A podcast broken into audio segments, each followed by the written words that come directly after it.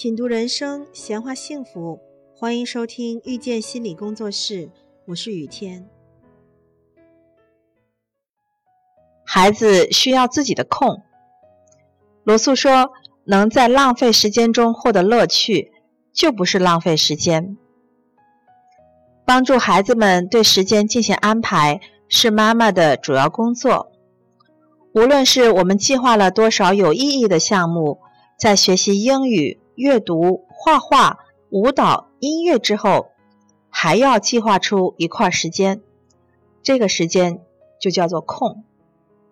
空就是一无计划，空就是一无所有，没有任何工具和道具，不提供手机、iPad、电视，甚至不提供陪伴，让孩子完全拥有自己的空。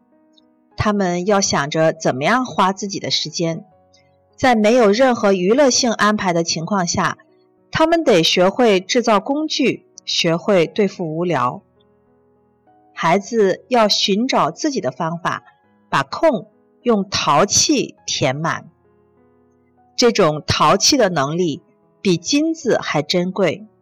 这就是趣味的能力，是愉悦自己的能力，是不依赖外物的能力，是能够自我陪伴的能力。每一个人的生命都是这样。当我们能够拥有自己的空，还能够自由自在地填满它，不借助娱乐性资源以及其他的人和其他的事情，我们才算是有了自我，我们也才算是有了立足之地。感谢收听遇见心理工作室，我是雨天。